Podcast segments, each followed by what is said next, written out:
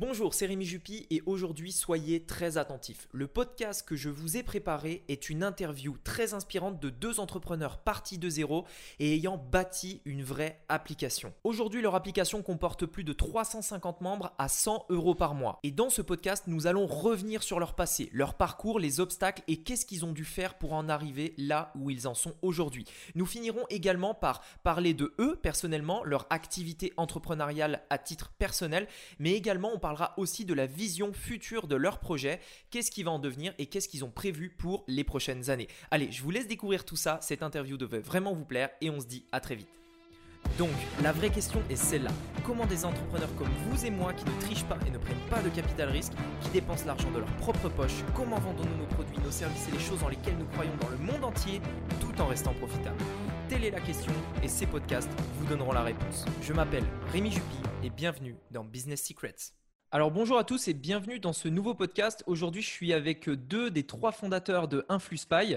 Donc salut à tous les deux. Je vous laisse euh, vous présenter et présenter InfluSpy euh, aujourd'hui et quels sont les résultats aujourd'hui que, vous faites avec, euh, avec InfluSpy. Salut Rémi. Alors moi, je m'appelle Thibaut et donc InfluSpy, c'est une application en ligne qui permet de surveiller les placements de produits des influenceurs.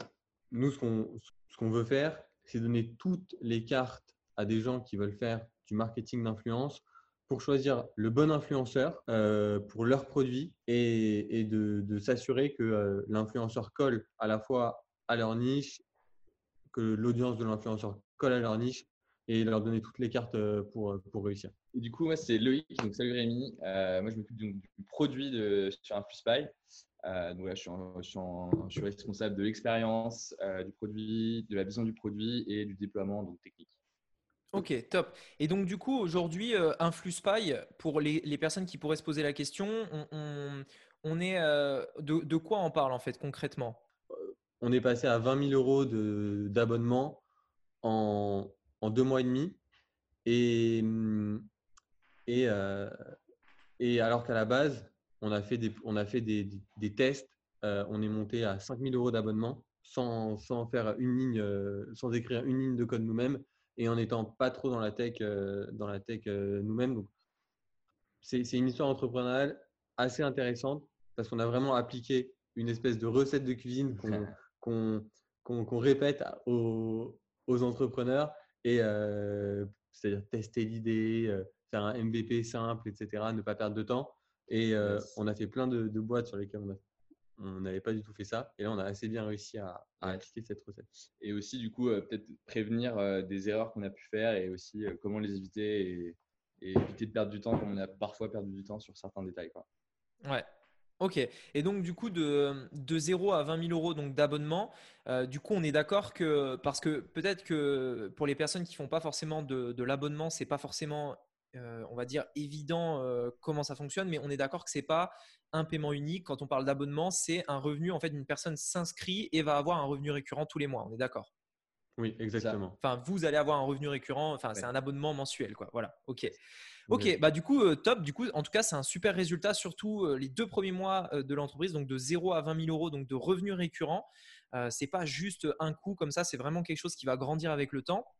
Est-ce que euh, est-ce que vous pouvez un petit peu me parler de d'où vous venez par rapport à ça? Parce qu'aujourd'hui, vous êtes dans, cette situation, vous avez créé justement ce, projet ensemble, vous êtes trois. Euh, d'où, alors vous deux, du coup, puisqu'il n'y a, pas, il a pas Céline, vous deux, d'où, euh, d'où vous venez en fait Qu'est-ce qui vous a rapproché ensemble pour, pour développer ce projet? Alors, à la base, on est tous les deux ingénieurs de formation. Bon, alors, donc, combien, c'est ingénieur, c'est combien d'années d'études du coup? C'est 5 ans d'études. 5 ans d'études. on n'a pas eu marre et après, on, s'est dit, on va faire un an en plus. on a fait une école de commerce où on s'est rencontrés. Ouais, et, et, euh, et, juste, enfin, au cas où ça, ça, ça, déchaufferait que certaines personnes qui pourraient se dire non, mais c'est parce qu'ils sont ingénieurs, euh, ils ont fait des études, etc. Mm. Euh, l'école d'ingénieur, c'était sympa, mais moi, à l'époque, je montais déjà des boîtes faisais que travailler. On était des fantômes. Euh, je payais des mecs pour aller. Euh, je payais des mecs pour faire mes, pour faire mes projets. Euh, je ne sais pas toucher une ligne de code. Et, honnêtement, on a fait des, ce qu'on pourrait qualifier ce que, ce, que, ce que le monde classique pourrait qualifier de, bonnes études, école d'ingé, école de commerce, et, on est même passé par, par Berkeley en, Californie, super école. Le point commun entre les trois, c'est que dans les trois, personnellement, moi, j'ai rien appris et, et que j'ai tout ce qui me sert aujourd'hui, je l'ai appris en me formant sur, sur le tas. Donc, faire des études, c'est sympa, permet de faire des bonnes soirées. Moi, j'ai rencontré ma copine en, études, mais à, part ça, ça ne sert pas, à, grand-chose.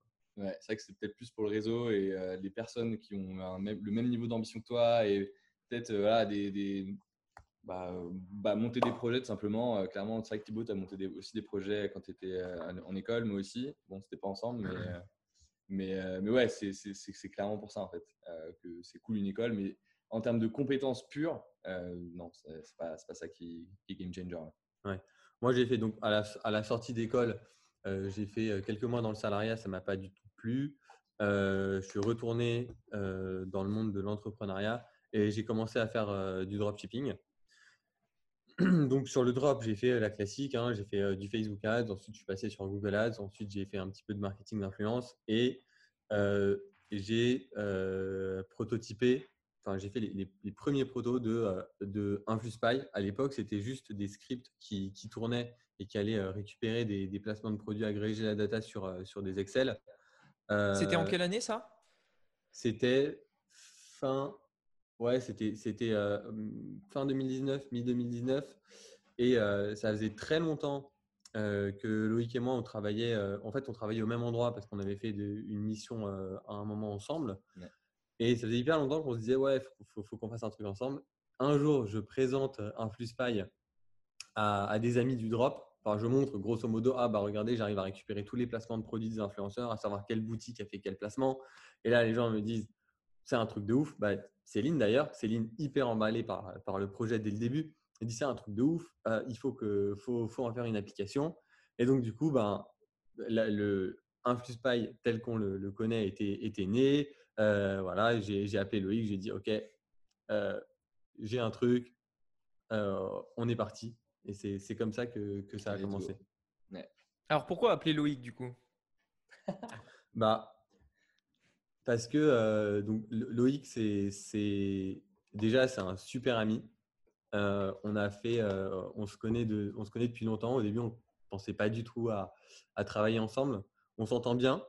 Euh, on a pris, euh, on a fait, on a fait, on a eu pas mal d'expériences ensemble. On a pris beaucoup de cuites ensemble, très important. Ça, resserre les, liens et, euh, et on travaillait ensemble. C'est-à-dire qu'on, de, manière assez, assez neutre, on pouvait se voir travailler l'un et l'autre. Moi, je trouvais que Loïc, Loïc est super fort à la fois en tech, en marketing, et il a un scope très très complet. Bah, voilà, je pense que Loïc m'aimait pas trop, mais bon, je, je, lui ai un peu forcé la main. Et, euh, fou, et, et, et, voilà, c'était la. Voilà, c'était. Euh, je, ça faisait longtemps qu'on avait envie de faire quelque chose ensemble. Ok, d'accord. Et toi, du coup, Loïc, euh, du coup, comment comment t'en es arrivé là, toi, à travailler du coup avec Céline et, et Thibaut, du coup? Comment je suis arrivé là? Bah, En gros, Thibaut est venu me voir avec cette idée. Euh, et, clairement, euh, je me suis dit qu'en fait, il y avait vraiment un truc à faire assez simple. Déjà, dans un premier temps, on pouvait très bien lancer un, un POC. Donc, euh, un POC, pour ceux qui savent pas, c'est un Proof of Concept. Donc, c'est vraiment une, une, version zéro d'une app. Et, du coup, bah, c'était un week-end, on s'est mis un peu tous les deux et on a, on a fait ce fameux POC. Et on a testé un petit peu la, faisabilité du, du, produit. On se rendait compte que ça marchait hyper bien. Quoi.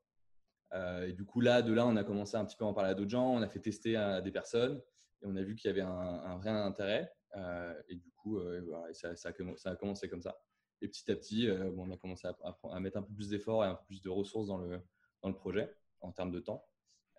Et, voilà. Ok. Et là, du coup, ce que j'ai bien retenu, c'est que quand même, vous êtes parti de, quelque chose que vous connaissez, un, besoin ou, ou, un problème peut-être que vous aviez vous et auquel vous avez trouvé une solution. Donc, vous êtes parti d'abord de votre besoin à vous pour trouver une solution. Est-ce que vous pensez que le fait d'être à la place aujourd'hui de vos, de vos clients, que en tout cas vous avez été un jour à la place de vos clients aujourd'hui, vous aide à, à développer le, produit, vous aide à, développer le logiciel pour apporter ce dont euh, ils ont besoin justement? Bah, En fait, dans, un premier temps, tu sais, quand tu, quand tu lances un, projet ou un produit, tu as toujours ce qu'on appelle un, marché adressable, un marché de niche. Donc, c'est un petit marché où tu connais quasiment tout du, des, de, des problématiques du marché. Et Thibaut était un, un dropshipper, et un dropshipper. Et, et, du coup, bah, on, s'était dit que vraiment, c'était le marché sur lequel on voulait vraiment bah, commencer à parler à des gens. Et en plus, du coup, tu avais des connexions et ça, ça a permis d'aller beaucoup plus vite. Donc là, on est d'accord que selon vous, la, connaissance déjà du client est importante. C'est-à-dire qu'on part de là avant même de, faire quoi que ce soit, quoi que ce soit en fait. Tu pars toujours des, problématiques. Euh, si tu les connais, tant mieux. Si tu les connais pas, honnêtement, tu peux très bien euh, passer du temps avec tes clients et dans le premier temps et vraiment échanger autour de leurs problématiques. Euh, après, ce qui est un peu plus compliqué, c'est quand tu veux scaler, donc quand tu veux adresser d'autres marchés. là, du coup, tu as vraiment des process à mettre en place en termes de produits, en termes de, bah, de recherche d'utilisateurs et de, de, recherche de marché, tout simplement. Euh, et là, tu as vraiment des, process à mettre en place. C'est un peu plus, peut-être un peu plus compliqué, mais dans un premier temps, toujours euh, targeter le marché de niche euh, où tu n'as quasiment aucune inconnue. Quoi. Ouais. effectivement, moi, j'étais dans le, dans, le, dans le drop. je voyais qu'il n'y avait pas de, de spy pour, pour les influenceurs, hein, clairement. Et, et je m'étais amusé à faire, à faire prototyper donc, un, un et, effectivement, j'avais la problématique moi-même. Aujourd'hui, quand on va, quand on, on, étend notre, notre cible, on ne va pas que vers des dropshippers donc pour orienter le produit. Effectivement, on va pas connaître la problématique d'autres entreprises. et pour ça, donc il y a, y a, deux, il y a deux écoles. Il y a une école qui dit qu'il faut, enfin, il y a l'école qui fait, et d'ailleurs c'est ce ce qu'on nous apprend à l'école, hein, c'est euh, il faut faire une étude de marché, euh, regarder combien il y a de personnes qui pourraient intéresser, aller demander à mamie combien elle serait prête à payer. Et, euh, pour moi, c'est hyper important de parler à ses clients, de parler à ses futurs utilisateurs rapidement pour essayer de, de, de, détecter un besoin. Mais pour tester une idée, pour moi, il n'y a rien de mieux que d'aller voir des gens et de dire voilà, mon idée, elle existe déjà, euh, donc spy, ça existe. Euh, euh, est-ce que tu payes? Ou alors, aujourd'hui, ça peut être est-ce que tu payes? Est-ce que tu me donnes ton mail? Parce qu'aujourd'hui, enfin, un mail, il a de la valeur. il a plus de valeur qu'avant puisque puisqu'on n'a pas envie de mettre son mail n'importe où. Est-ce que tu partages à tes potes? Et voilà, il faut regarder si concrètement les gens, ils ont besoin de ça. Parce que l'école du aller demander aux gens est-ce que tu penses que mon idée est bien? Pas trop. Nous, tu vois, aujourd'hui, il, enfin, il y a tellement d'outils no-code qui te permettent d'avoir, ou low-code, d'avoir des, des, des, des, semblants de produits ou des, ce qu'on appelle des MVP. Donc, c'est 80% à peu près de, ton, de, ton profil, de, ton produit final sans coder. Donc, aujourd'hui, c'est vraiment simple, je pense, d'aller voir tes utilisateurs. Moi, j'ai envie de faire ça. C'est ça, voilà. Tu l'as devant toi. Est-ce que tu es prêt à payer pour avoir ça? C'est peut-être pas euh, euh, fini et euh, le design n'est peut-être pas parfait, mais l'usage est là. La fonctionnalité principale est là. Est-ce que ça t'intéresse? Tu vois, nous aujourd'hui, on est monté à 5K de, de, MMR avec un outil qui s'appelle GlideApp. Et GlideApp, c'est, je, crois qu'on l'a eu gratuit puisqu'on a réussi à avoir un perk avec un, truc qui s'appelle John Secret. et en gros, ça, te permet d'avoir des réductions sur plein, plein d'outils no-code. Et nous, on a réussi à monter à 5000, de, 5000 euros de, de, récurrent par mois en faisant quasiment pas de ligne de code. Euh, donc, ah euh, si nous on a réussi à le faire, eh bien, tout le monde peut le faire. Honnêtement, euh, et en plus, il y a, y, a, y a GlideApp, il y en a plein des outils. Il y a Bubble, il y a, y a Webflow, Memberstack, il y en a plein, plein, Et à la base, c'était pas, c'était pas non plus, c'était même pas un GlideApp. Nous, pour, pour raconter un petit peu le, le notre stratégie de lancement, donc, ça a été d'abord un prototype un prototype qui, euh, qui, qui, marchait, que j'ai euh, fait développer euh, par que, que d'abord j'ai conçu parce que j'ai un petit peu regardé ce qu'il était, était, possible de faire. et je l'ai prototypé moi-même avec des, avec des outils no-code. Ensuite, j'ai payé un, un, un Indien quelques milliers de dollars sur Upwork pour prototyper le, pour prototyper les, enfin, pour faire les scripts. Euh, voilà, hein, j'ai pas eu besoin d'expliquer ce qu'il fallait, ce qu'il fallait faire, comment il fallait coder. J'ai juste fait des très bonnes scénarios. Ouais, des très bons scénarios. Genre, il faut faire ça, ça, ça, ça, ça. Je veux ça en sortie. ensuite, on a lancé une newsletter. Et, et, on a donc quand on a et en fait quand on a lancé la com sur cette newsletter, il y a eu un, un, gros succès. les gens ils s'engageaient, les gens ils partageaient et, et, et du coup on s'est dit ok d'accord, là on a un vrai engouement, il y a un truc à faire. Donc ensuite on a fait un, un outil no code. Mmh. C'est là qu'on est monté à 5000 de MRR. Voilà, GlideApp, comme disait nous on l'a eu gratuit, mais ça coûte 30 dollars par mois. Et, et ensuite, on est arrivé à. On est arrivé à. ensuite, on est monté sur le. On est, on est monté en, en compétence. On a codé. Enfin, Loïc a codé en, un week-end la première version de de un FluSpy. et ensuite, on a recruté. On a, voilà. Comment, Ok. comment ça a commencé. Ok, top. Alors, pour ceux qui ne savent pas ce que c'est que le, MRR, c'est euh, le revenu récurrent mensuel, parce que peut-être ça ne parle pas à tout le monde. c'est euh, le, en fait la, récurrence euh, qui va tomber en fait tous les mois des, des clients déjà existants.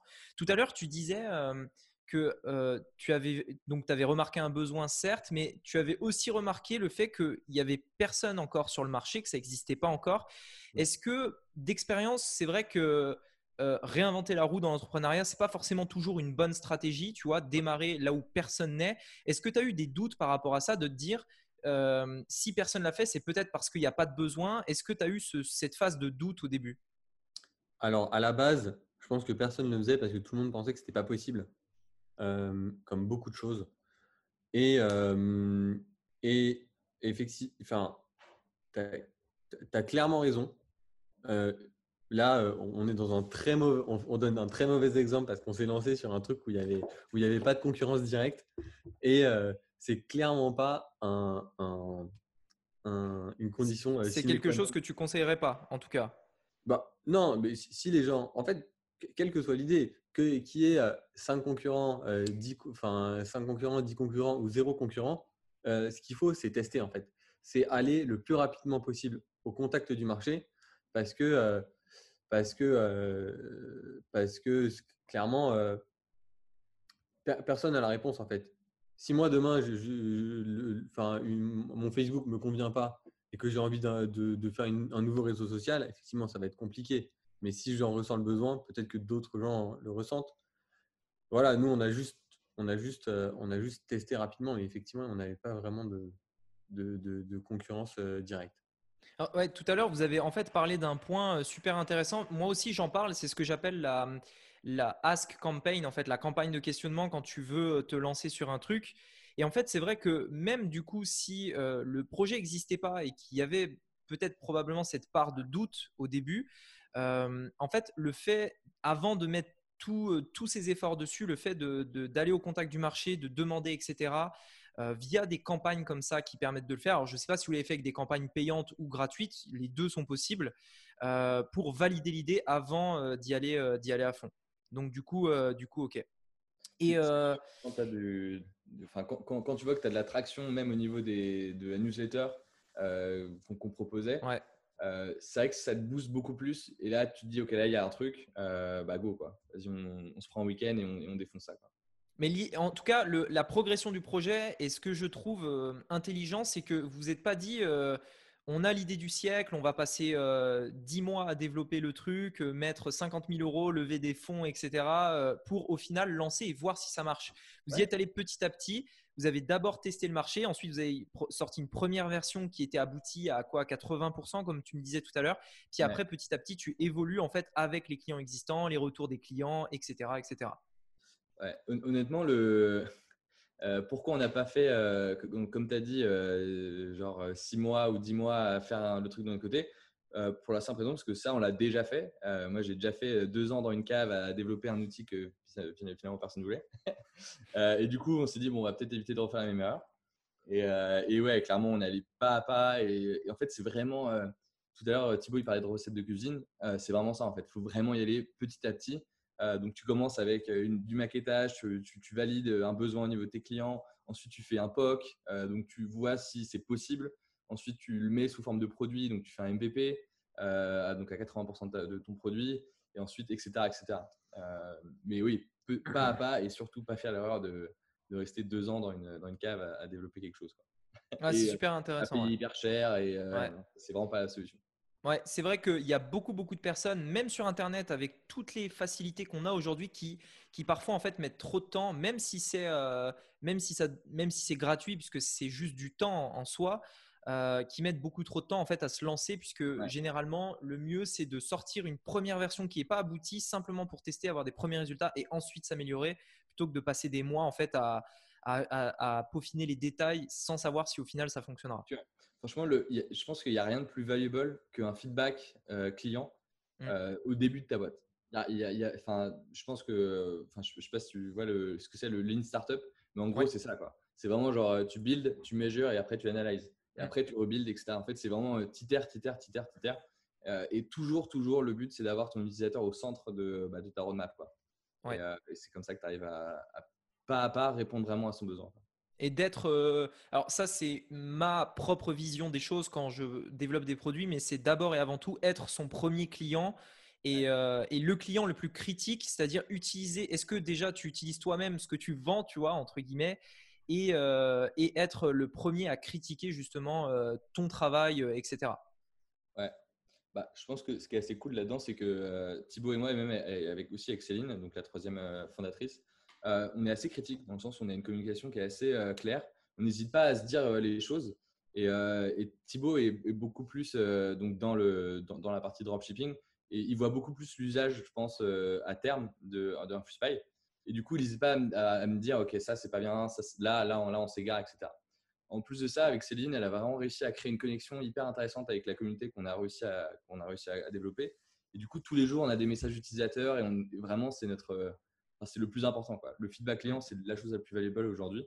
Euh, et c'est comme ça qu'on arrive vraiment à garder un peu une connexion avec eux. Hmm. Ok, bah top. Alors, est-ce que vous pouvez, euh, est-ce que vous pouvez me dire un petit peu euh, quel était votre, donc vous aviez, vous aviez développé ça, vous avez développé le projet petit à petit, etc comment, comment vous avez trouvé justement vos premiers utilisateurs, vos premiers clients et après comment, par quelle stratégie vous avez pu atteindre le niveau que vous avez aujourd'hui et, plus de 300 utilisateurs mensuels en tout cas? Où est-ce que vous avez trouvé ces personnes-là? Alors, donc à la base, on s'est demandé quelle serait, quelle est la manière la plus simple d'aller au contact du marché? Euh, aujourd'hui, euh, nous, notre, à la base, vraiment au début, notre cible, c'était des e-commerçants, des dropshippers, euh, à qui on disait, les gars, vous voulez savoir ce qui marche en marketing d'influence, vous allez sur Insta et vous regardez, vous regardez les placements de produits qui se font. et on s'est dit, OK, d'accord, ces gens-là, on va leur dire, nous, toutes les semaines, on va te donner les 10 influenceurs qui ont fait le plus de placements et les 10, euh, et les 10 marques qui ont fait le plus de placements sur le marché français. Et on va t'envoyer ça dans ta newsletter. C'est un truc, on n'aurait même pas eu besoin euh, d'un script pour le faire. On aurait pu mmh. juste se poser euh, une heure tous les jours et noter à la main et, et, et le mettre dans un Excel. Donc ça, c'était le, le, projet à la base de la newsletter. C'était quelque chose de, payant? Les gens payaient pour avoir cette newsletter ou c'était euh, dans le but de créer une communauté d'abord et avant tout? Ouais, c'était le but, c'était euh, de, de capter du lead et de regarder euh, à, quel point, à quel point ça répondait. En fait, je crois qu'il y avait deux versions à la base. Il y avait une version gratuite et une version payante, non? Ouais, il y avait une et en fait. Vous aviez déjà cette vision qu'est un flux spy aujourd'hui à l'époque de cette newsletter ou c'était pas encore bien clair dans votre dans votre tête? Je pense que c'était bien dessiné, mais les contours, ils sont vraiment euh, euh, affinés avec le temps. Mm. Mais en tout cas, pour vous, cette newsletter, c'était pas une fin en soi, c'était vraiment une première étape vers quelque chose de plus grand. En tout cas, ça, ça ah. pour, pour, le coup, oui. Ouais, Ah oui, alors ça, c'était nous, notre but, c'était vraiment de valider notre, euh, de valider notre idée et, et, et, faire juste une newsletter pour. non, faire, faire, juste une newsletter alors que, que on s'est clairement associé pour faire, pour faire une application derrière c'était pas une, c'était pas la, la fin Le but, c'était vraiment, ok, comment est-ce qu'on va le plus rapidement possible au contact du marché en faisant une newsletter? En fait, ce qui est intéressant derrière, c'est qu'on a une double validation. Parce que, effectivement, mettre son mail, déjà pour moi aujourd'hui, c'est pas si anodin que ça de mettre son vrai mail. Et deuxième chose, c'est que derrière, quand, tu mettais ton mail, on te disait Ok, d'accord, tu nous as donné ton mail. Maintenant, voilà un FluSpy, ce que ça va faire. On avait fait un petit, un petit, euh, un petit mock-up, c'est-à-dire un petit visuel d'un téléphone où il y avait euh, des placements de produits. Et euh, on disait voilà, si tu partages à 5 potes, s'il y a 5 potes qui s'abonnent à, à la newsletter, au lieu d'avoir 5 influenceurs, tu vas en avoir, enfin, au lieu d'avoir 10 à la fin de toutes les semaines, tu en auras 20. si tu partages à 10 potes, tu auras autre chose. Si tu partages à 30 potes, tu auras la version de, euh, auras la, auras la version euh, application de InfluSpy euh, gratos pendant un mois, etc. D'ailleurs, je ne sais plus si c'était ça exactement les milestones, mais en tout cas, l'idée était là. Ouais. L'idée était là. Gamifier le, le truc. Quoi. Et, ouais, et que derrière, ils allaient avoir, ils, allaient avoir plus, ils allaient avoir l'application. Donc ouais, en fait, dès le début, il y avait, il y avait l'application qui était, qui était derrière pas fini, je crois. Mais ouais, on n'avait pas, on n'avait pas fini, on n'avait pas fini, on n'avait même quasiment pas commencé. Et, euh, et, là, on s'est dit, ok, d'accord, euh, on a mis ça en ligne euh, et on a, en publiant dans des groupes, dans des groupes Facebook, on s'est rendu compte que les publications Facebook faisaient quelque chose. Clairement, elles apportaient, elles apportaient une, une première traction. Mais on avait un taux de conversion sur le site qui était dingue. Donc là, on s'est dit, OK, d'accord, le produit, il intéresse. Et derrière, les, gens, en moyenne, ramenaient quatre personnes. Chaque personne avait tellement envie d'avoir la suite qu'elle ramenait quatre personnes. Donc le fait qu'on ait fait un produit euh, qui résolvait un vrai besoin sur le marché, plus qu'on ait bâti un, système viral, a fait que euh, effectivement l'entrée sur le marché, euh, c'était c'était c'était un, un c'était presque un détail puisque derrière, c'est les utilisateurs qui étaient rentrés qui nous ramenaient encore plus, euh, de cool. Et euh, ouais. D'ailleurs, pour, pour, ceux qui, qui, veulent, qui veulent savoir comment on a fait pour monter ce site, encore une fois, c'est du zéro code. Hein. On a utilisé un truc qui s'appelle Kickoff Labs. Donc, euh, si ça peut vous aider, let's go. Bon, bah, top. À la fin, on pourra peut-être faire un, un, récapitulatif des outils que nous, on a utilisés. Ouais. Ouais, carrément. Carrément. Je le note. OK. Et donc, euh, du coup, en fait, vraiment, toute la stratégie a été, euh, la, stratégie en tout cas de base, a été euh, faite autour du, marketing viral, entre guillemets, c'est-à-dire la, recommandation, le partage, etc. C'est bien ça. Hein? Exactement. Ça, c'est le génie de Thibaut. ok, donc du coup, au début, très peu de publicité. C'était surtout de l'organique et le peu de personnes du coup qui venaient, puisque sur les groupes Facebook, généralement, bah, ce n'est pas aussi puissant que la publicité. Tu vas avoir un certain nombre de personnes, mais ce n'est pas non plus des milliers et des milliers de personnes euh, tous les jours. Euh, pour multiplier euh, l'effet de ça, donc ce, côté un petit peu recommandation pour que les gens vraiment partagent, partagent aux autres. exactement. Le, référal, c'est. Je, crois qu'on n'a plus accès aux, stats, mais c'est vrai que la, courbe elle est assez impressionnante au début. C'était assez, c'était sympa. On avait 100, 100 200, je sais plus peut-être 1000. Et à la fin, c'est vraiment parti euh, assez haut. Quoi, donc, euh, je crois qu'on a dû faire 5000, 5000 leads en un week-end. C'était pas mal. ah ouais, donc super intéressant. Ouais. Donc 5000 leads gratuits en un week-end, ultra qualifiés, recommandations, etc. On n'a rien payé en pub. Ouais. Ça, c'est assez cool. Ouais, on n'a on a rien payé en pub. On a juste publié dans des, dans des groupes. Et, et, et, voilà, à la base, on, on a aussi travaillé avec un, un un, mec qui nous avait qui, avait qui avait un petit peu un petit peu d'influence et qui voulait à l'époque rentrer dans, dans, le projet et qui a publié lui aussi dans, dans, dans plusieurs autres groupes. Voilà, c'était juste des enfin, c'est des publications que n'importe qui peut faire dans, dans, des groupes Facebook de de, de, de, de dropshippers et tant que ça fait pas trop trop scam, voilà, c'est c'est accepté quoi. Et surtout après, ce qui est assez cool, c'est que oui, on avait du coup des, des utilisateurs, mais surtout on avait beaucoup de mails. C'est-à-dire qu'en gros, après, on pouvait envoyer des questionnaires de voilà, euh, genre qu'est-ce que toi tu as besoin, ce serait quoi ton usage, comment tu vois un FluSpy. Et du coup, ça nous, ça nous a vraiment permis de ensuite construire une belle roadmap euh, de produits et ça nous a vraiment beaucoup servi. Mmh. Ouais. super intéressant en tout cas les, les emails, puisque moi, c'est un des trucs que je parle le plus et sur lequel je me bats vraiment sur Internet. C'est euh, le fait de, créer vraiment une audience, puisque ton, en fait, ton business, au final, c'est l'audience. C'est-à-dire que le business aujourd'hui que vous avez, c'est peut-être même pas un flux en soi, mais c'est l'audience en fait, puisque cette audience-là, vous pouvez leur proposer un flux mais vous pouvez leur proposer aussi tellement d'autres choses. Si peut-être aussi plus tard même vous avez des idées de, formation, d'accompagnement, etc. C'est le vrai business en fait, il est là. Et il y, a un autre point aussi que j'aimerais relever par rapport à ça, c'est euh, le fait de connaître euh, ces chiffres, le fait de connaître ces métriques, de savoir en fait euh, concrètement, par exemple, combien de personnes recommandent combien de personnes, etc. C'est pour vous, c'était un indicateur clé entre guillemets. Mais mmh. euh, selon le business, il y en a d'autres. Ça peut être un coût par achat, un coût par adhérent, par exemple, etc. Mais le fait de, connaître ces métriques, en fait, c'est quelque chose dont peu de personnes en fait euh, comprennent en réalité sur Internet. En tout cas, je le vois. Et, euh, c'est pourtant, vous êtes, en tout cas, donnez-moi votre avis par rapport à ça. Est-ce que pour vous, du coup, c'est important justement d'avoir déjà la, connaissance de ces métriques, déjà bien comprendre et pouvoir aussi les contrôler. C'est-à-dire, est-ce qu'on peut contrôler, euh, contrôler par exemple le volume, contrôler, augmenter, réduire, etc. Bah, en fait, euh, ouais, c'est hyper important, les métriques, c'est sûr. Thibaut et moi, on passait des, des, heures et des heures sur Google Analytics et sur d'autres trucs pour voir euh, voilà, les métriques.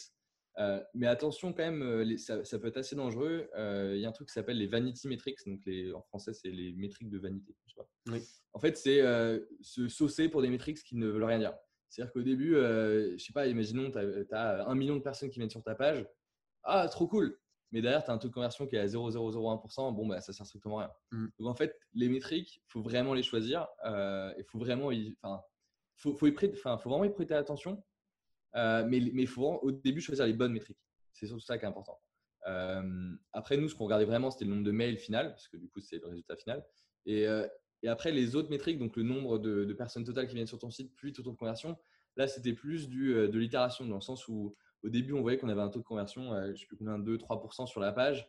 On s'est dit, OK, bah, je pense qu'on peut l'augmenter. Du coup, on a retravaillé la page d'accueil et on est monté à 5-6%, etc. Mais c'est que comme ça qu'il faut travailler les métriques et je pense pas autrement. Je suis complètement d'accord par rapport à ça. C'est un chiffre par rapport à un autre chiffre, par rapport à, un truc, euh, à un objectif que tu, que tu veux atteindre. Et euh, ouais, complètement d'accord avec ça. Bien sûr.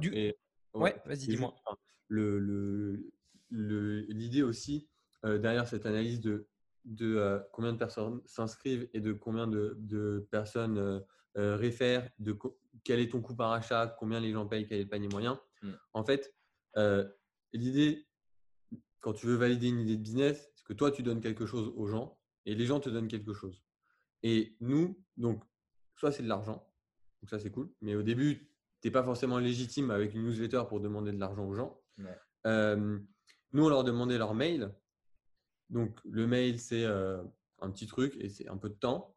Et, euh, et, en fait, la vraie métrique, c'était à combien de personnes ils partageaient.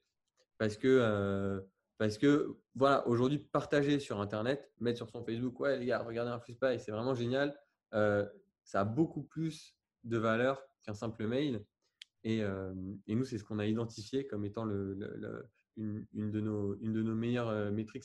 Effectivement, il faut regarder. Voilà, est-ce que, est-ce que un mec qui serait prêt, parce qu'il est intéressé par ton produit, à passer, à passer cinq minutes au téléphone avec toi? Est-ce qu'il serait prêt à partager à ses potes? Est-ce qu'il serait prêt à mettre son email? Ou alors, est-ce qu'il est juste prêt à dire oui, c'est une bonne idée? Mmh. Je suis complètement d'accord. C'est-à-dire euh, mesurer euh, l'engagement, certes, mais le niveau d'engagement aussi qui. Euh, pour, ouais, je suis complètement d'accord. D'ailleurs, moi, j'ai l'habitude tout le temps de tester mes idées exactement comme vous. Ah, c'est un petit peu différent. C'est pas la viralité. Moi, c'est je mets en place généralement des bêta-testeurs où je, mmh. je, vois en fait si déjà il y a des gens qui sont intéressés par une version à moitié aboutie payer un prix forcément à moitié, euh, enfin la moitié du prix, euh, pour voir si déjà ils sont prêts à essayer. Si la version, s'il y a des gens qui sont intéressés, s'il y a personne, bah forcément on fait rien parce que sinon on perdrait du temps quoi. Mmh. Typiquement, on, c'est indicateur d'un projet où on passe par exemple deux ans dans une cave et au final personne forcément euh, s'y intéresse. En tout cas, c'est un indicateur premier. Vous, dans, dans, le, dans ce projet-là, du coup, tout de suite, ça a fonctionné. Vous avez tout de suite eu ce, ce truc, un petit peu cet engouement, et du coup, vous êtes dit, euh, allez, on y va, quoi. Ouais. Ok, top. Et donc, du coup, vous avez, euh, vous avez choisi euh, de partir sur un abonnement plutôt que un paiement, un paiement, par exemple, typiquement une solution qu'on va payer par exemple 1000 euros, 2000 euros, etc. Vous avez vous êtes dit on va plutôt faire sous forme d'abonnement. Qui plus est, un abonnement haut de gamme, on n'est pas sur quelque chose qui est type 10 euros, 20 euros, 30 euros, etc. On en parlait tout à l'heure, c'est le genre d'abonnement qu'on voit en fait, qu'on sent passer entre guillemets, c'est-à-dire qu'on le voit quand même. C'est c'est pas par exemple l'abonnement l'abonnement Apple Music ou YouTube, etc. C'est des petits montants. du coup, est-ce que vous, dès le départ, vous aviez vous aviez pris en compte justement le fait que un abonnement, par exemple, quand on lance au début, c'est assez difficile de savoir concrètement combien ça vaut ce qu'on veut, ce veut faire. Au début, c'est toujours un petit peu compliqué. Et généralement, quand on va fixer le, montant, entre guillemets, euh, c'est euh, se laisser aussi de la marge pour pouvoir développer quelque chose, pour pouvoir en fait apporter aussi de la valeur, se laisser, on va dire, de l'espace pour faire quelque chose de vraiment bien. Euh, est-ce que vous, en tout cas, ça c'est mon, mon point de vue, c'est pour ça que parfois, quand je facture un service un peu plus cher ou un peu moins cher, ça, ça me permet aussi d'avoir plus d'espace pour apporter encore plus de valeur. Euh, vous, vous, donc vous êtes parti sur le côté abonnement et mmh. un abonnement haut de gamme. Est-ce que vous avez des raisons sur, euh, sur ce choix en particulier? Alors, pourquoi un abonnement? Euh, bah, Nous, c'est un, un ça, ça, requiert de la, de la maintenance. Et, ça peut également répondre à un besoin qui est assez, assez ponctuel. voilà, quand on fait une campagne de marketing d'influence, on, en a, on en a besoin. Ensuite, on arrête le marketing d'influence, on n'en a plus, plus besoin. on a des charges fixes. imaginons, on a 100 mecs qui, qui s'abonnent. ensuite, on n'a plus personne. Imaginons s'ils, payaient, s'ils avaient payé un, coût fixe et ensuite on n'a plus personne qui s'abonne. Euh, bah, du coup, ça veut dire que nous, on a des charges fixes et qu'on n'encaisse euh, plus rien derrière. Donc, pour nous, c'est ce qu'il y avait de plus logique. Ensuite, il y a d'autres méthodes hein, qui permettent de, de, faire, de, de, prendre des décisions du style bah, les mecs, ils, ils regardent combien ils ont d'abonnés, quel est, en combien de temps en moyenne durent leurs abonnés et euh, ils indexent un prix unique là-dessus parce qu'ils savent qu'après, bah, les mecs vont arrêter d'utiliser l'outil. Nous, on a pris ce on a fait ce. Nous, notre vision de base, c'était un, c'était un abonnement. J'avoue qu'on n'a pas trop réfléchi à pourquoi un abonnement, etc. en fait, je pense que ça nous, aussi, ça nous permet vraiment d'être agile euh, sur le produit, dans le sens où euh, si jamais on fait une campagne de, de pareil, de, de, référal, donc si jamais toi, en tant qu'utilisateur, tu invites un autre pote, voilà, donc donne un, mois gratuit, par exemple. Si on avait fait un abonnement, enfin, si on avait fait un, one-time, bah, c'est dur de le rembourser, c'est un peu galère, quoi. c'est un peu moins clair dans la tête de l'utilisateur, je pense. Euh, et surtout, c'est ce qui est pas mal, c'est qu'un abonnement, tu peux aussi itérer sur le prix. C'est-à-dire que tu peux, euh, c'est quelque chose que les startups font pas trop, euh, mais, mais, franchement, je pense qu'ils devraient plus le faire. C'est itérer sur le prix pour voir quel est l'alignement parfait par rapport à l'utilisateur. Nous, aujourd'hui, pour être honnête, il y a des personnes qui nous disent que c'est un peu cher et il y a des personnes qui nous disent que c'est pas assez cher. Mmh. Donc, clairement, il faut qu'on fasse quelque chose. Moi, je suis d'avis que c'est pas assez cher. C'est mon avis. Ouais, ouais, clairement. Ouais. Il y en a qui me disent, franchement, c'est pas assez cher. Euh, et en, en fait, plus on augmente le prix, plus on crée une communauté qui est, qui est réduite. Mmh. Euh, et, moins et, plus on baisse le prix, plus c'est un, produit un peu plus mass market, donc à plus de personnes. Euh, donc il y a aussi un positionnement à avoir là-dessus, qui est quand même très dur à avoir si jamais tu as un one time. Dans le sens où, le one time, voilà, tu ne peux, pas, tu peux pas trop itérer. C'est un peu, un peu plus compliqué, je pense. Ouais, D'accord. Donc, dans, l'idée, euh, dans l'idée, vous avez aussi envie de, diversifier un petit peu ce, ce en, tout cas la gamme de prix? Ouais. ouais à terme, l'idée c'est de faire des, des plans euh, et des pricing un peu plus adaptés à, à, des segments de marché euh, identifiés. Pour le moment, on a identifié quand même pas mal. là, dans les mois qui viennent, faudra, on va vraiment se pencher dessus. Et l'idée, c'est de répondre aux besoins de, tout le monde. Quoi. Mmh. On va sortir d'autres gammes de prix. Et d'ailleurs, un truc intéressant sur l'abonnement, c'est que l'abonnement, ça permet aussi de plus se challenger. Parce que, parce que en gros, en one time, le mec a payé. Un, abonnement, euh, quand euh, les gens peuvent se désabonner, et c'est un très bon indicateur sur, euh, sur la qualité du produit. Et si toi, en tant que, en tant que, en tant que boîte, tu délivres encore assez de valeur à tes utilisateurs. Donc, c'est bien aussi pour, pour amener son produit, enfin, pour, améliorer son produit. Ouais, ouais, sur ça, je suis, je suis complètement d'accord. Ouais, complètement d'accord. Ok. Bon, bah c'est top en tout cas. Et, et donc, par rapport, au, par rapport au choix que vous avez fait, en tout cas pour le, pour le lancement, en tout cas pour la première phase de l'entreprise, de vous placer pas sur du trop trop cher, c'est-à-dire on n'est pas à des centaines et des centaines d'euros par mois, pas sur du trop cheap parce que du coup vous auriez probablement eu plus de mal à avoir de la trésorerie, etc. et innover. Vous êtes placé un petit peu au milieu. Et, euh, et ça, alors de manière générale, moi c'est aussi ce que je conseille à une personne qui veut se lancer dans un projet, c'est-à-dire ne pas forcément prendre euh, le, ne pas se mettre le moins cher du marché, ne pas non plus forcément se mettre le plus cher. Alors, on peut être le plus cher, mais euh, voilà, c'est, ça va être un petit peu plus difficile, surtout si on débute par exemple. Mais c'est vrai que généralement le juste milieu est, euh, le, plus, est le plus logique et euh, ça laisse à la fois de la marge pour développer le truc et aussi, et aussi assez de place pour qu'il y ait plusieurs personnes en fait qui puissent rentrer en tant que client. Quoi. Ok. Et donc, du coup, j'avais une question pour vous. c'est est-ce que aujourd'hui, ou, avant, je ne sais pas. Est-ce que vous étiez plutôt marketing dans l'idée euh, on veut euh, impacter le domaine, etc. On veut avoir plein de gens, on veut faire du marketing, etc. etc. ou plutôt qualité produit? Puisque c'est vrai que généralement, euh, il y, a, vraiment ces. Enfin, j'ai observé qu'il y avait souvent deux types de profils. Il y a beaucoup d'entreprises où ils vont vraiment passer des heures et des heures et des heures sur la qualité du produit, comme tu disais tout à l'heure, Loïc, où tu passais deux ans vraiment pour un produit parfait. Euh, de qualité, etc. Peut-être en oubliant un peu le marketing. Et de l'autre côté, il y a des entreprises qui vont se focaliser que sur le marketing et au final vendre quelque chose de, de cheap, enfin quelque chose de pas de bonne qualité. Donc, où est-ce que se situe le milieu et qu'est-ce que, qu'est-ce que vous avez décidé de faire du coup? En euh. vrai, on fait aujourd'hui, on fait, euh, on fait les deux. Ouais. Ça a toujours été les deux? En fait, en fait c'est un peu compliqué dans le sens où Thibaut est vraiment responsable marketing et moi je suis responsable produit. Donc, euh, je pense que chacun va, va, prêcher sa paroisse. Mais euh, ouais, l'idée, c'est de faire les deux. C'est un peu une question, euh, un peu une réponse bateau. en fait, honnêtement, je pense que ça dépend aussi de, la, de où, où tu en es au début de, la boîte. Enfin, où, tu en es au niveau de ta boîte, pardon. Dans le sens où au début, enfin, comme, comme je t'ai dit, le, produit au début, il était un peu pété, dans le sens où c'était un, truc, c'était un outil no-code qu'on utilisait. L'usage et l'expérience, c'était pas ouf. quoi. Et donc au début, c'était vraiment euh, focus, focus, focus marketing. Euh, là, aujourd'hui, le marketing a toujours son, importance, et bien sûr, et, c'est hyper important. Euh, mais, mais le, produit a peut-être un peu plus d'exigence parce que là, aujourd'hui, il est un peu plus maturé et il y a des, des compétiteurs, et, etc. Donc, je, voilà, je pense que ça, évolue aussi en fonction de, où tu en es par rapport à, à ta boîte. Quoi. Ça dépend vachement du, euh, du, stade de la boîte, effectivement. Je pense qu'au début, il faut être euh, marketing. Il faut valider l'idée. Enfin, vraiment, cette idée de validation d'idée, de ce que les gens sont prêts à payer. Euh, demain, je veux faire un, une cabine de téléportation. Je peux la vendre. Je peux la mettre à 10 000 euros sur un site. Je peux tester mon marketing, regarder si les gens l'achèteront. Je peux avoir 100 personnes qui l'achètent.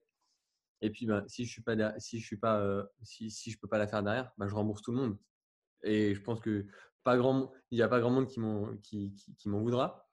Maintenant, euh, nous, et ça c'est un postulat euh, qu'on pense, pense bon, mais on est vraiment, même, enfin, même moi en tant que, que, que, plus marketing, euh, on est vraiment centré sur nos utilisateurs. C'est-à-dire que notre but, c'est de faire, de, d'apporter de, la valeur à nos utilisateurs. Donc, effectivement, on, on, on, fait du marketing, on dit ce qu'on fait et clairement, on fait ce qu'on dit. Et quand on ne fait pas ce qu'on dit, on écoute les gens, on écoute leurs demandes. on, voilà, on est vraiment. Pour moi, le, une, fois une fois que le produit est validé, il faut vraiment être bon sur le produit et il faut vraiment être super bon avec les utilisateurs. Il ne faut pas survendre, il faut tester, il faut prendre si on veut tester des nouvelles choses, il faut prendre des bêta-testeurs, des gens très engagés et qui, comme tu l'as dit tout à l'heure, qui savent que le, produit ne va pas être forcément abouti. Mais, euh, mais nous, notre but, euh, et c'est vraiment un, travail de dingue que, Céline a fait, c'est de, fédérer une communauté euh, autour d'un produit qui, et les, gens nous disent que, que, voilà, on est une boîte qui a six mois, parfois il y a des bugs, c'est un produit qui est aussi complexe parce que voilà, c'est Instagram, c'est pas facile à analyser. donc, ouais, il y a des bugs, il y a des petits trucs à, améliorer, mais les gens nous disent, les, gens restent chez nous parce que ils sentent qu'on écoute ce qu'ils ont à dire, euh, qu'on s'occupe d'eux et que ouais, on, on, est product, product first. Et ensuite, eux font notre marketing et ensuite, basé sur ça, on peut faire le meilleur marketing parce que euh, pense que parce, parce que en fait, on rentre en résonance avec, euh, avec leur message. On sait ce qu'ils veulent et on arrive à, répercuter ce message. Bah, clairement, il n'y a, a, rien de plus fort, je pense, que le bouche à oreille en termes de marketing. Et le bouche à oreille, bah, ça marche aussi avec le produit. Donc, euh, dans le sens où si tu un produit un peu dégueulasse, euh, il ne va, jamais te, il va jamais te recommander. Quoi. Alors justement, par rapport à, ce que vous disiez, pour moi, le produit et l'utilisateur, c'est deux choses bien différentes. Est-ce que vous arrivez un petit peu à, les différencier et, si oui, est-ce que vous avez plutôt une priorité sur l'un que sur l'autre? Euh, alors la priorité, c'est sûr, elle est sur l'utilisateur. Ça, c'est euh, même pas une question, c'est sûr à 100%. Euh, après, ouais, c'est sûr qu'il faut, aussi faire attention dans le sens où, par exemple, tu vois, il y a, plein de boîtes qui lancent un service freemium. en gros, tu donnes accès à une petite fonctionnalité gratuitement. Donc c'est cool, ça te fait plein d'utilisateurs et ça te fait énormément de, de, de fame, c'est cool. Mais en fait, Ensuite, si jamais tu vas faire des questionnaires clients ou si jamais tu veux euh, avoir du feedback utilisateur, en fait, ça va te faire beaucoup de bruit parce que tu as beaucoup de segments de marché qui sont vraiment différents. Et du coup, euh, tu sais plus exactement euh, à, qui répondre.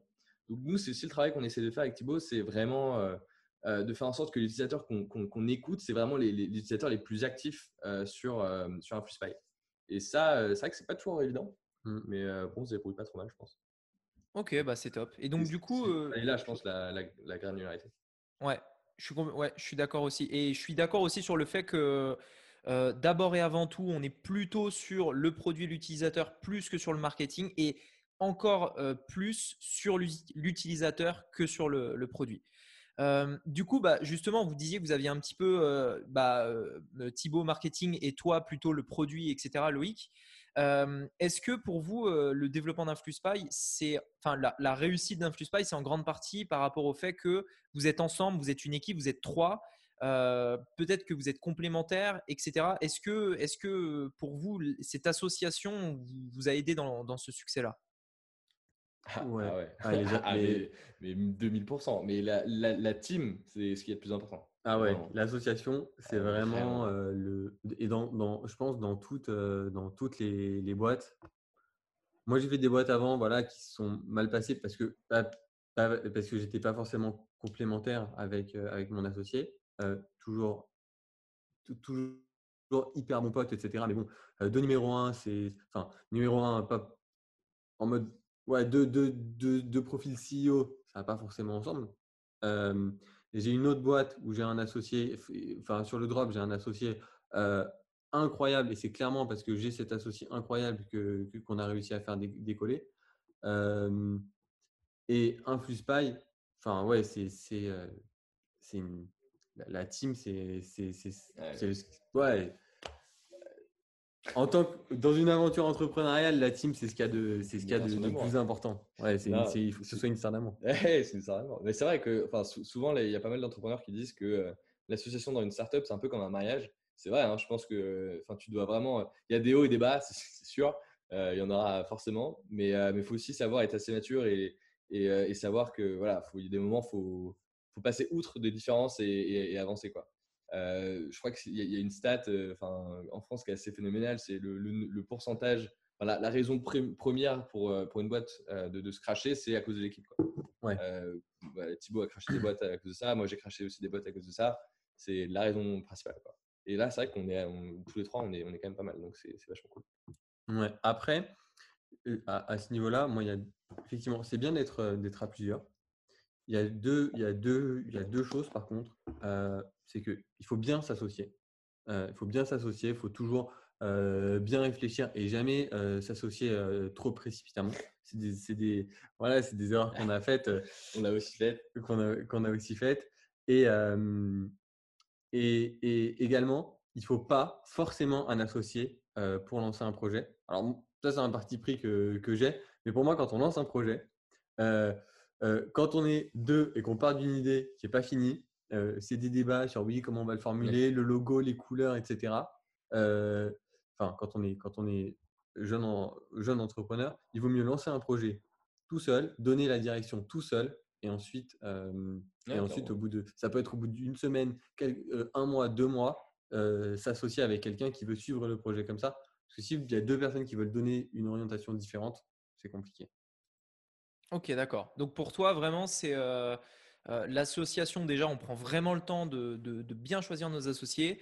Euh, et, peut-être que dans, ce que tu as dit, le, fait peut-être donc d'abord d'être seul et ensuite peut-être de penser à l'association, tu penses que dans un projet comme ça, il y a quelqu'un qui initie le projet, quelqu'un qui, donne envie aux autres? Alors, au bout d'un moment, ça crée une équipe, mais est-ce que, à ton avis, il y a un initiateur de projet?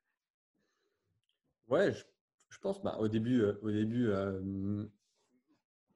moi, j'avais créé ce, truc un petit peu dans mon coin euh, euh, et, ça marchait. Euh, et clairement, je suis allé voir. Céline avait été, avait, été, avait été un petit peu spectatrice de ces balbutiements et avait dit ouais c'est un truc de ouf et, on était avec plusieurs personnes et tout le monde avait dit ouais c'est ouf et elle avait clairement fait partie de ces gens qui, qui, avaient, qui donné une, un, petit, un petit souffle au projet. Ensuite, et ensuite, je suis allé voir Loïc et, et j'ai dit, OK, voilà, on va faire ça. Go. Et, Loïc était, était, chaud, il a dit go. Et voilà, donc, ouais, en tout cas, l'orientation. Mais, mais je dis ça parce que souvent, vraiment, au début d'une boîte, c'est si on se dit, OK, on va faire ça, on, va faire une, une, boîte qui fait ça, souvent, il y a des débats au début qui n'ont qui ont, qui ont pas trop lieu d'être. Et, et, et, le plus important au début d'une boîte, c'est d'aller vite, d'aller au contact du marché. Et souvent, quand on est deux, euh, au début d'une boîte, il faut, euh, il faut aller. Enfin, ça ralentit un petit peu le process. Quoi. Ok, d'accord. Et euh, est-ce généralement, c'est porté par, par une personne. De quoi, pardon? Je pense que la, la, première vision que tu as de la boîte, généralement, elle est portée par une personne. après, ça peut arriver hein, qu'il y ait deux personnes qui soient exactement alignées et mais c'est peut-être un peu plus rare. Mais peut-être que s'il y a deux personnes alignées, du coup, comme tu dis, c'est peut-être que, euh, comme disait Thibaut tout à l'heure, c'est peut-être deux CEO et peut-être que du coup, c'est pas forcément les meilleures associations dans, ce cas-là. Ouais, clairement. Ouais, clairement. Et, d'ailleurs, et CEO, c'est pas forcément, euh, c'est pas forcément euh, le, mec le plus, le plus intelligent, le plus je sais pas quoi. Enfin, c'est juste, il en faut un qui soit défini. Et, et d'ailleurs, pour moi, ça pourrait très bien être Loïc. Mais, mais voilà, il faut, il faut toujours, comme, enfin, c'est, c'est, je crois que c'est Oussama Amar qui le dit très bien, euh, qu'il faut un chef, un, mec qui prend les décisions, qu'elles soient, enfin, qui est là pour trancher à la fin, qu'elles soient bonnes ou mauvaises, et quand, et sur un bateau, il y a toujours qu'un officier supérieur sur le pont, pour pas qu'il y ait deux, que, enfin, parce qu'il faut qu'il y ait mmh. toujours des ordres qui viennent d'un, d'un endroit, quoi. Bon, après, c'est un petit peu, c'est un petit peu secondaire et, non, non, mais, non, non, mais je suis, euh, je suis d'accord. Mais... Et donc, du coup, j'imagine que dans un, dans un projet comme ça qui prend plus de l'ampleur, etc., où il y a vraiment beaucoup d'aspects techniques, de peut-être de code, de choses comme ça, plusieurs, vous avez des équipes aussi un petit peu partout dans le monde, etc. Euh, il doit forcément y avoir un moment donné où, où, ça, où il y a des bugs, où, ça, où, ça, où il y a des galères, où il y a des, des trucs, enfin des, des trucs qui vont pas, bref, peu importe ce que c'est. Euh, est-ce que vous avez par exemple des exemples à nous donner, des trucs en tête, euh, par exemple, qui sont drôles maintenant mais qui n'étaient pas forcément sur le moment? Et, euh, et, comment du coup vous comment vous vivez ces situations-là? Quand quand on a l'impression en fait que rien ne va dans le truc. Enfin voilà, je vous laisse je vous laisse vous exprimer du coup. Franchement, il y en a plein d'histoires où il y a des, des cracks, des, des bugs, des... on s'est dit bon bah c'est fini, on arrête, stop. Euh, notamment en août, je crois en août, euh, il y a tout, tout, qui enfin, tout allait mal, je pense. Euh, en gros, on avait eu une très bonne lancée jusqu'en juin-juillet où on était monté assez haut en MER. Quoi. Et en août, on n'a pas compris, tout, tout, tout, allait mal. En gros, la plateforme a bugué, des devs nous ont mis, nous ont mis à l'envers. Il y a un concurrent qui a popé, il y a la, la, plateforme qui a juste arrêté de fonctionner, on n'avait pas compris pourquoi. Instagram qui avait fait des siennes aussi. Enfin, il y avait des horribles. En plus, euh, je crois qu'on était en vacances. Moi, j'avais pris qu'une semaine de vacances cette année. Je voulais vraiment y profiter. Et là, euh, bah, pas de bol, euh, tout a, tout a bugué à ce niveau-là. là, c'était pas, pas très drôle. Et, et pourquoi et comment on a fait pour, pour, pour y surmonter? Franchement, c'est un peu bête, mais c'est juste, bah, on s'est appelé, on s'est dit, mec, là, il y a un problème, comment on fait quoi et, et, franchement, tu vois, clairement, j'aurais pu avoir un gars qui me dise, mec, franchement, tu t'es chié, tout va mal, c'est ta faute, Et en fait, il était en mode, bah, vas-y, bon, bah, fais ce que tu peux, et puis on verra comment ça marche. Et puis au final, ça a marché, quoi. Parce que faut c'est juste une question de temps, c'est une question de, bah, il y, a un, moment donné, si tu, si tu mets suffisamment d'efforts, ça marche toujours. ça et aussi un peu de chance. Mine de rien, on a recruté un gars qui nous a un peu, un dev qui, est maintenant devenu notre head, head of tech, qui gère vraiment toute la partie tech maintenant. et, lui nous a bien aidé aussi. Donc il y a une petite, petite part de chance aussi quand même, il faut être assez humble là-dessus. où on a trouvé un gars qui vraiment nous aide beaucoup, encore aujourd'hui. En fait, est-ce que. Ouais, vas-y, vas-y. Je te laisse. il y, a toujours des galères et. Bon, après, c'est qui te fait grandir. Je vais un peu nuancer le propos de lui qu'on n'a jamais dit vas-y on arrête. Non, on n'a jamais arrête. Moi j'étais pas là, j'étais pas là. Cette réunion, pas quoi. et euh, non, pas quoi. Mais en fait, ouais, on a eu plein de problèmes. On a eu des problèmes à, on a eu des problèmes de, fin, des gens qui nous ont tourné le dos, des gens qui nous, nous ont mis à l'envers. C'est vrai que, que il y a toujours plein de problèmes. S'il n'y a pas de problème déjà, c'est qu'il y a un si s'il n'y a pas de problème, c'est qu'il y a un problème généralement dans une, dans une boîte. On, a, on a beaucoup de chance parce qu'on est très différents tous. Euh, Loïc, il est différent. Céline, Céline quand, quand ça va pas, elle, quand, quand, nous on va pas bien, elle nous remonte le moral. Quand Céline va pas bien, on lui remonte le moral. Et pour, pour moi, vraiment, dans les galères, c'est l'équipe, c'est le mindset. Et puis voilà, c'est aussi l'expérience. C'est-à-dire que quand on a, enfin, en, général dans la vie, quand que ce soit dans la vie perso, dans la vie amoureuse, dans la maladie, dans le business, les premières fois qu'on a une galère, on a l'impression que le monde s'écroule. Et ensuite, on se dit ah bah en fait je suis pas mort. Bon, la prochaine fois, je, je ferai peut-être un petit peu moins de drama. Et voilà donc. donc ça fait grandir de manière générale. Moi j'ai toujours vu c'est marrant en plus l'exemple que, que tu as donné Loïc où tu disais juillet c'était un des meilleurs et du coup août ah c'était un des pires. Ah, en une semaine, je en faire c'est souvent en fait moi ça m'a enfin j'ai souvent vu ça où en fait tu, tu travailles dur etc tu, tu, avances tu évolues tu arrives à un certain stade et il y, a un, il y a un moment en fait où, où peut-être tu es trop bien tu vois trop dans ta zone de confort et il te faut un, un coup dur pour te dire putain qu'est-ce qu'on fout? Il faut qu'on faut qu'on rebouge tu vois il faut qu'on faut qu'on qu'on y aille à fond parce que là ça va pas et du coup généralement ça te ça te rebooste et tu vas encore plus haut et c'est souvent en fait des cycles les cycles comme ça où ça monte, ça descend, ça monte, ça descend, c'est, infini. Il y en aura tout le temps et vous en revivrez encore, euh, c'est certain. Mais d'un autre côté, il y a un côté positif, c'est à chaque fois, ça te donne aussi cette envie d'aller encore plus loin parce que c'est vrai que quand tout va bien, généralement, euh, bah, tu as tendance à travailler une heure de moins le soir ou alors euh, ce genre de choses, tu vois. Et, c'est vrai que honnêtement, c'est bête aussi, mais vu toutes les galères qu'on a, qu'on a réussi à, survivre avec Thibaut, là demain il y a une galère, je me dis, mais j'ai pas fait tout ça pour rien. Hein. C'est moi, je suis là, je vais la, je vais la, démonter. Et non, c'est sûr que ça, ça, fait grandir aussi. Et, et c'est vrai que Thibaut, tu as raison, ça fait vraiment relativiser dans le sens où on en a eu d'autres. Quoi. Et, et, je pense que là, il y en aura toujours en fait. C'est normal. Ouais. Franchement, si, j'ai un conseil à donner, euh, c'est euh, si, si, un jour il y a des gros problèmes qui arrivent, mets-toi un peu de muselière et, euh, et, résous genre, les problèmes petit à petit. Quoi. Si jamais tu en as plusieurs, tu fais un par un. Et si jamais tu en as un gros, bah, tu le décortiques et tu, fais, et tu, tu les résous petit à petit. Quoi. en fait, il faut, faut, vraiment éviter de le voir comme une espèce de grosse montagne où, tu peux, où tu peux rien faire. Tout est, enfin, tu, vois, tu, tu, tu décortiques et, tout va bien se passer. Tout est faisable. Faire du drama, ça, ça, sert, à, ça sert à rien. Moi, Parfois, je suis un peu négatif.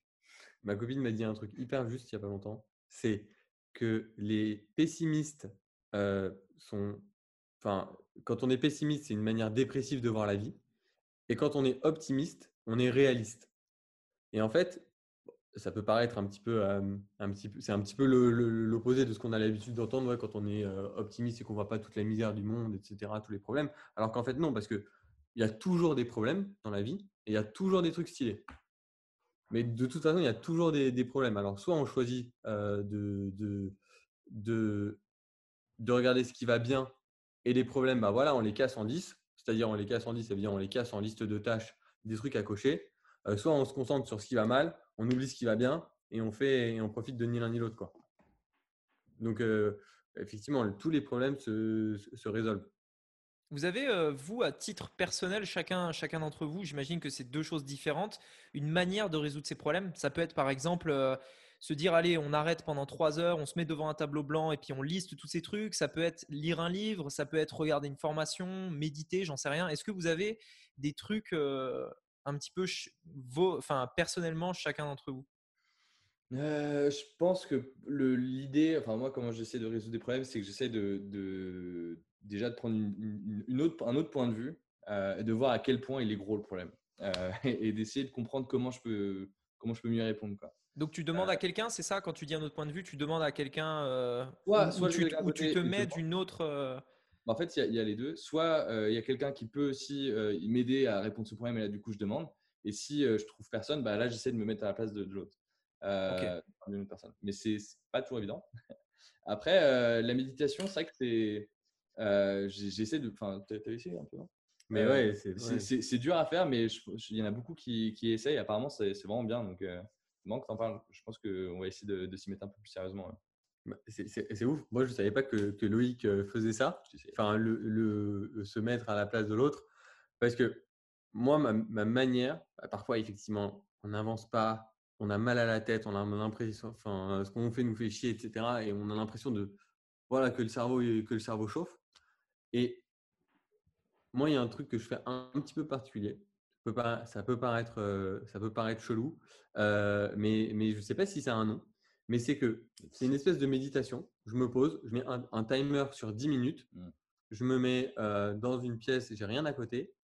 Je, je ferme les yeux et en fait, j'imagine je m'imagine, enfin c'est un peu bizarre, mais je m'imagine un petit peu genre sortir de mon corps et me donner des conseils à moi-même et avoir vraiment une conversation. parce que je me suis toujours, enfin je pense que ça arrive à tout le monde. voilà, quand, quand un pote a une rupture amoureuse, on est là, on lui donne des conseils, on lui dit c'est pas grave, on y croit que c'est pas grave, mais lui il n'arrive pas à le voir. Quand un pote il a des, il a des, il a des galères dans le business, c'est pas grave. Quand on est d'un point de vue extérieur, on a une clairvoyance qu'on n'a pas la chance d'avoir quand on a le nez dans le guidon. Et du coup, cette espèce de méditation chelou, c'est prendre du recul, essayer de construire dans ma tête un, contexte où je me donne des conseils et où je dis bon bah Thibaut, euh, qu'est-ce que tu branles? Qu'est-ce que tu fais? Est-ce que tu penses vraiment que c'est le truc sur lequel tu devrais te concentrer? Pourquoi est-ce que tu fais ça? Et, euh, et voilà. Et en fait, juste à la fin, je me dis le truc sonne. Là, je fais une liste de tâches et voilà, et après, je les abats. ok, alors, ouais. Par rapport à ça, en fait, c'est pas une méditation chelou, puisque par défaut, euh, les, euh, les, premières choses que tu apprends dans la méditation, c'est qu'il n'y a pas de vraie ou de mauvaise méditation. Chacun a, sa manière de faire. Et euh, en fait, je, te dis ça parce que moi, j'ai démarré récemment la méditation, j'ai découvert ça. Et, en tout cas, moi, ça m'aide beaucoup. Et typiquement, ce que tu fais, c'est c'est un type de méditation. Et, et, c'est vrai que, alors par rapport à ça, je fais une parenthèse. Parfois, on ne sait pas vraiment par où commencer la méditation parce que concrètement, c'est quoi Qu'est-ce qu'on fait? On se met assis sur un tapis. Enfin, on ne sait pas vraiment, tu vois, ce que c'est. et, et, pour ça, pour ça, il y a une application qui est vraiment top. Ça s'appelle Petit Bambou. Peut-être que vous l'avez vu. C'est une des premières, voilà, et qui permet vraiment en fait d'avoir quelqu'un qui nous guide et qui nous dit quoi faire pour méditer. Et ce qui est bien en plus, c'est que ils ont des programmes en fait pour, pour chaque type de choses. C'est-à-dire, tu as un problème avec la prise de parole en public, etc. Ils ont des méditations pour ça. Et donc, c'est vraiment top. voilà. Je ne suis pas affilié hein, pour en parler, mais, mais en tout cas, c'est vraiment. Je sais que ça peut aider, ça peut réduire le stress, ça peut, ça peut permettre justement de prendre un point de vue extérieur, parce que c'est un petit peu les deux choses. Vous avez dit plus ou moins la même chose, mais d'une manière différente. Et, et c'est vrai que la méditation permet de le faire. Et ouais, je suis complètement d'accord avec ça. Ouais. Du coup, vous connaissiez Petit Bambou, c'est ça? Ouais, ouais. Ouais, c'est euh, c'est vieux maintenant. Enfin, c'est vieux. ouais, c'est ouais. Ils sont assez établis maintenant. Il y a ça, il y a Headspace aussi. Alors ça, je connais pas. Moi, je, connais que Petit Bambou en fait, mais euh, ok, mmh. ok, top. Bon, bah, j'avais une dernière question et puis après, éventuellement, vous pourrez euh, dire le mot de la fin si vous avez un dernier truc à ajouter, etc. c'est est-ce que est-ce qu'aujourd'hui, euh, donc vous avez atteint un, certain niveau quand même Peut-être il va se poser, euh, il va se poser un dilemme. C'est est-ce que vous continuez comme ça et euh, vous allez le plus possible là où vous en êtes, ou est-ce que vous faites appel à d'autres entrepreneurs, vous lâchez une partie de votre bébé à, cette personne-là qui va vous permettre d'aller encore plus haut? C'est-à-dire le dilemme entre est-ce qu'on reste entre nous et on, et on va jusqu'à là où on peut, ou est-ce qu'on fait appel à quelqu'un d'autre, on cède une part, mais on va aller beaucoup plus loin? Est-ce que vous avez déjà réfléchi à ça et est-ce que, est que vous avez peut-être une piste à propos de ça? Quand tu dis appel à un autre entrepreneur, c'est. Euh, ça peut être un entrepreneur, euh, ça peut être un. Un, un VC, ouais. Voilà, peu importe. Quelqu'un voilà, quelqu'un qui va vous aider à aller plus haut. ouais. Est-ce qu'on est, est, qu'on est, est, qu'on est chaud pour lâcher des parts pour aller plus loin quoi? Ouais. Bah, déjà, aujourd'hui, on est avec, on est avec une entité de, The Family qui s'appelle The Secret Company, qui, qui nous aide justement à, à élever notre niveau d'ambition, à euh, nous sortir un peu la tête du guidon aussi. Nous sortir la tête du guidon, à aller plus loin et, sur des tâches un petit peu plus, un petit peu plus opérationnelles.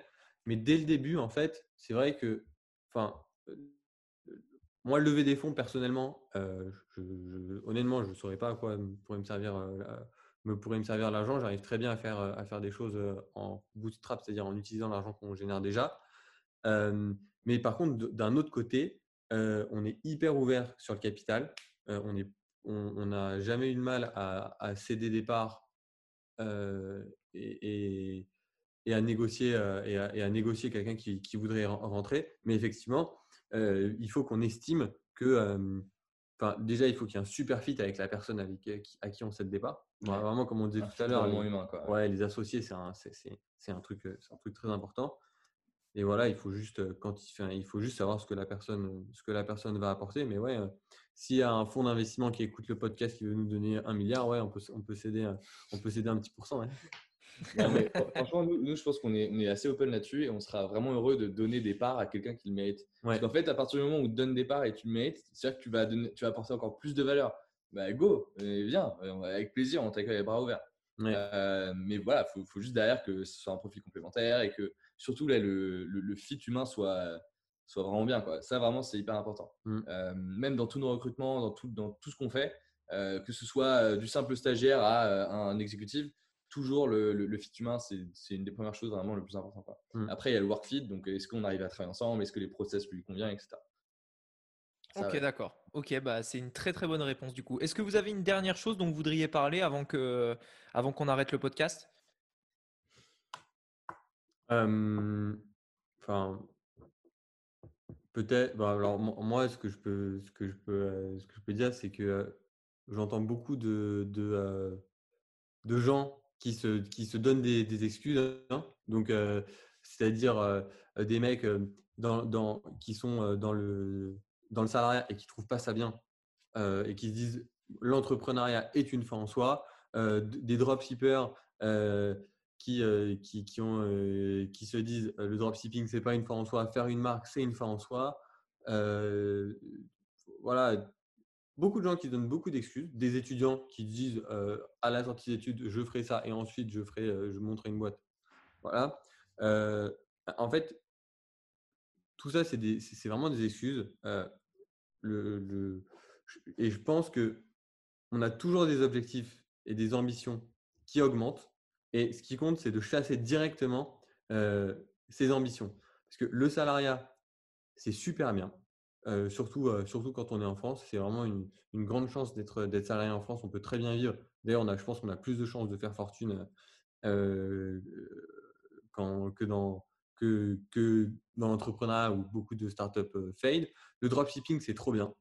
ça permet de faire beaucoup de cash, de, de, de constituer des équipes à l'international et de toucher à tout. Faire des startups, c'est trop bien aussi. c'est difficile et ça permet d'apprendre plein de choses. Et voilà, on est dans un monde où on peut apprendre à coder, on peut faire des applications sans savoir coder et on peut tout faire. Donc euh, voilà, il faut, faut, faut, se lancer, faut sortir la tête du sable, regarder les vraies choses qui nous bloquent et, euh, et, et, les casser en lice. Et, euh, et, surtout, ouais, c'est vrai que si jamais tu as une idée ou tu as, un projet, etc., essaie vraiment de, de, le décortiquer et de pas, encore une fois, de ne pas le voir comme une, énorme montagne. je me répète un peu, mais l'idée, c'est vraiment de faire les choses petit à petit et d'avancer bah, doucement mais sûrement. Quoi. Ça va t'éviter de prendre peur quand tu vas voir ta roadmap qui fait six, six, mois ou un an ou deux ou beaucoup plus et que tu dis mais par où je commence? En fait, commence par, le, quelque chose de petit et ensuite, petit à petit, tu arrives vraiment, vraiment à faire un truc cool. Ok, d'accord. Bah écoutez, merci beaucoup. Pour ceux qui, le veulent, je vous mets le lien euh, dans la description. Donc, c'est le premier lien dans la description. Vous avez juste à cliquer dessus et vous irez euh, sur le site. Vous aurez toutes les infos. Vous verrez euh, un récap en gros des euh, fonctionnalités, etc., etc. Merci à tous les deux et puis à bientôt. Salut. Merci Rémi. Salut. Hey, c'est Rémi à nouveau. Je viens de créer un tout nouveau groupe sur Telegram. Dessus, je t'y partage mes idées, stratégies, tactiques en avant-première et différents contenus que je ne partage que là-bas. Donc tout ce que tu as à faire pour me rejoindre, moi et les centaines de membres, c'est de cliquer sur le lien dans la description de ce podcast, télécharger l'application gratuite Telegram si c'est pas encore fait et c'est tout. Tu verras, c'est vraiment cool. Allez, on se dit à très vite de l'autre côté. À bientôt. Ciao.